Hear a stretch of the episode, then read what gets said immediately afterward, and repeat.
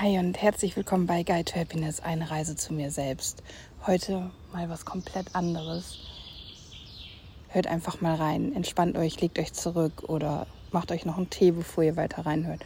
Und dann nehme ich euch mit in den Park. Und wir genießen einfach mal ein bisschen die Töne. Ich hoffe, das funktioniert.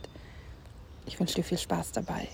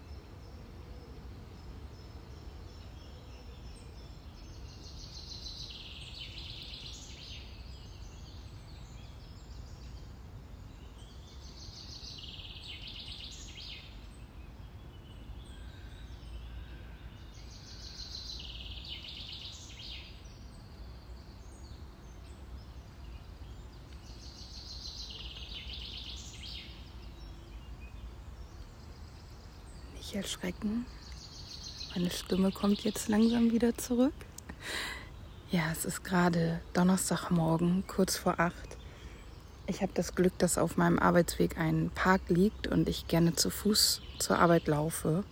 Bin dann ja je nach Tempo zwischen 20 und 30 Minuten unterwegs. Und ich habe mir jetzt heute eine Bank gesucht und hatte gar nicht vor, das jetzt so aufzunehmen und hier einen Podcast draus zu machen.